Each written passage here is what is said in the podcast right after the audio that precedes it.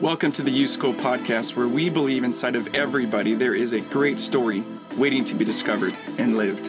This is the show where we guide you on your journey in discovering what your story could be. It's your life. Don't let anybody else write it.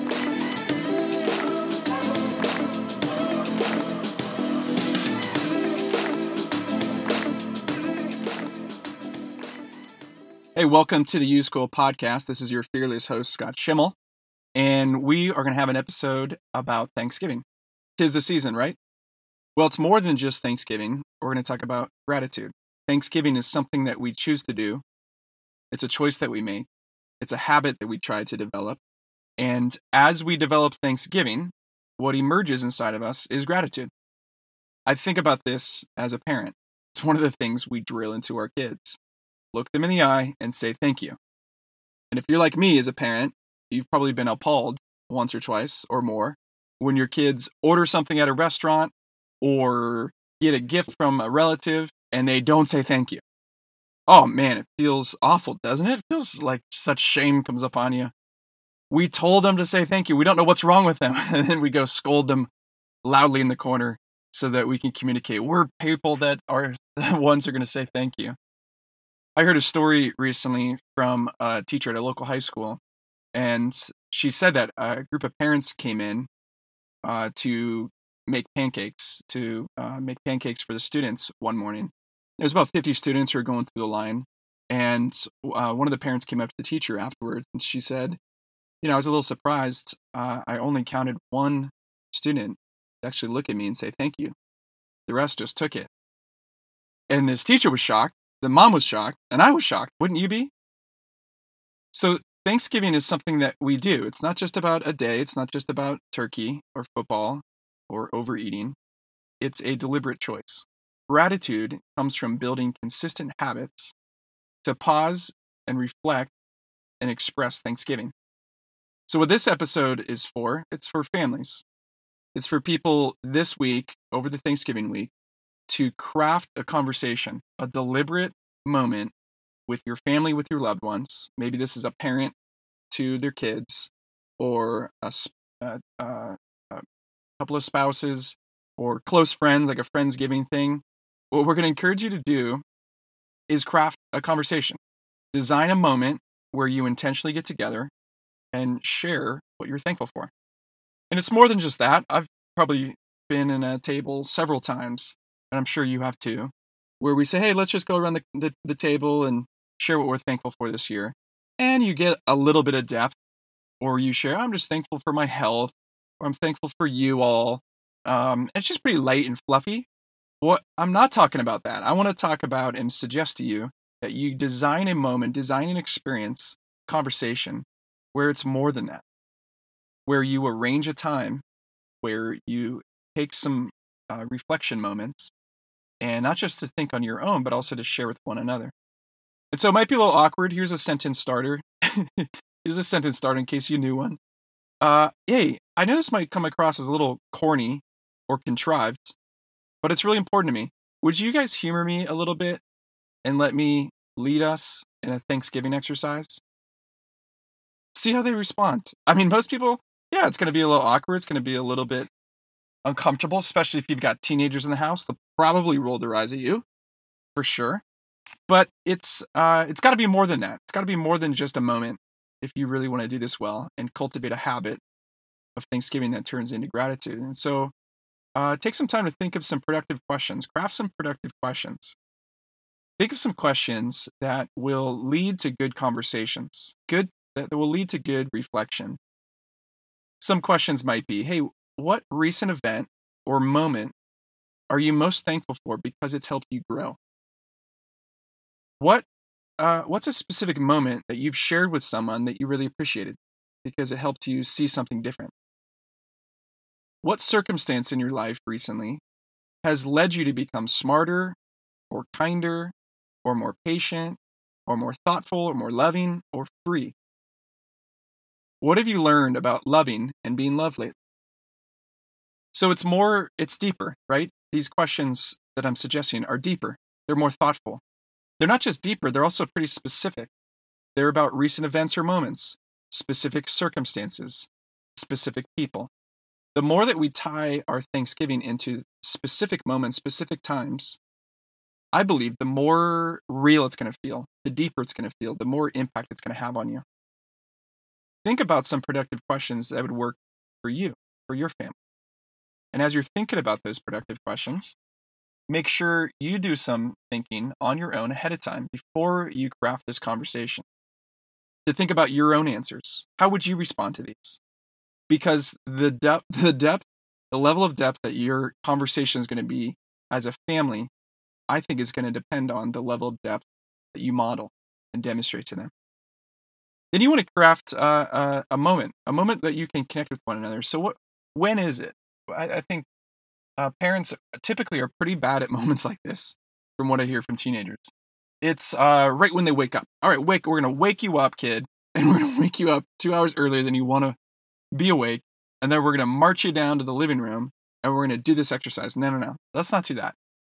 Let's think about your family. Think about some natural rhythms, some times where they naturally get together, or times where everyone's awake, or when everyone's home. And maybe you put on everybody's calendar you send this as a reminder in everybody's calendar on their phone. And I would encourage you to make sure there's no devices in the room. There's no phones, there's no iPads, there's no laptops, there's no TV on. And if you're going to be really deliberate about it, everyone's comfortable, everyone's looking at each other. Maybe the fireplace is lit. Maybe there's some soft music. Maybe there's a candle. Maybe there's some warm blankets. I don't know if I'm getting too specific here. But create this moment so that people can connect. That's what you're trying to do here. And as you are engaging these exercises, maybe you have pads of paper and pens down around ready so that you can give some people uh, a few minutes to think about these questions. Maybe even type out these questions for them ahead of time. If you're like me, I love putting PowerPoints together. you might even put it up on the screen, up on the TV screen. Uh, uh, but if that gets you down the, the road of devices, then don't do that. But uh, the most important part is to share these grateful moments, these things that you're thankful for, these moments, these circumstances, these people out loud with one another. And and it's your role to create the safety, to create the trust, to really go there, to go there first and to model this, to encourage people to share, to challenge them, of course, but also not push them. So you don't want to have a fight. You don't want to create a fight. You don't want to poke the bear, the angry teenager.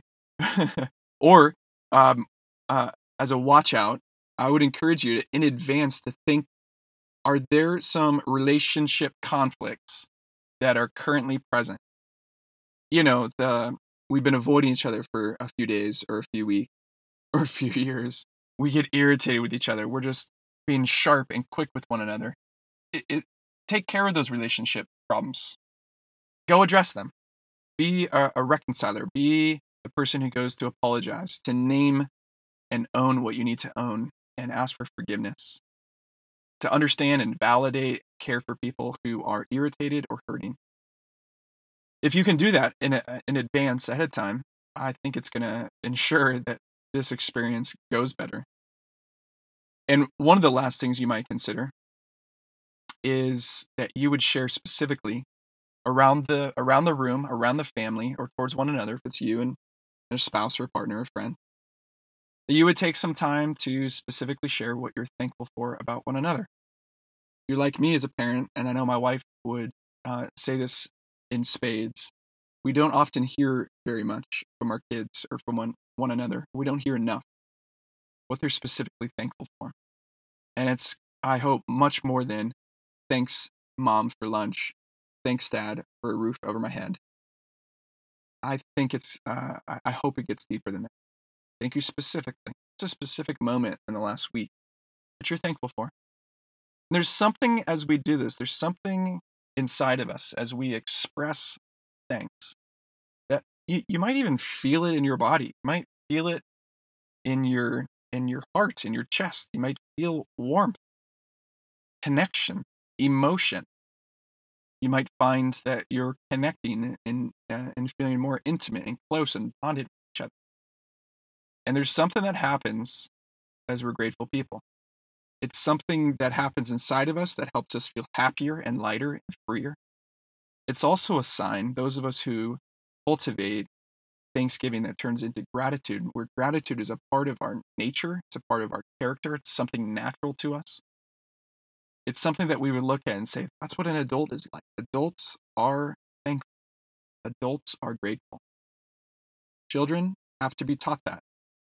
People who have big egos, or who are self centered, or who are entitled, narcissistic, maybe, they don't practice Thanksgiving. They are not grateful. So it's something that we can intentionally choose to do. What could your family look like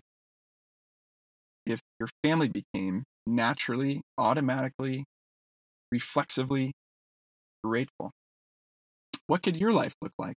You became more and more thankful and grateful for the circumstances, for the people, for the, even the stress and the challenges, because those stress and challenges are the ones that shape you and free you and teach you about the world and about love and about patience and about how to be most fully you. So, this week, what are you going to do? Are you going to create and craft the conversation, bring productive questions, create a connecting moment? It's your opportunity. This is your life. This is your story. It's your family. Don't let anybody else write it. Thank you for tuning into the YouSchool podcast. We want you to know about our brand new LifeScript course. Our flagship program that we offer is now available in a digital environment on our website. The course is designed to help anyone who is in a period of life transition to reflect on the big questions that matter the most. Questions like Who am I? What's my story? What do I believe in? What kind of person do I want to become? What's my mission in life? How can I best contribute? And who do I belong to? The digital course has been designed to be intuitive and deeply human. You will recruit your own team of life advisors to track with you the entire time you engage in self reflection, giving you the feedback and support you need to write a great story for the next chapter. Just go to theuschool.com and if you sign up, use the promo code PODCAST10 to get $10 off the list price. That's P O D C A S T and the number 10. Remember, you only get one life.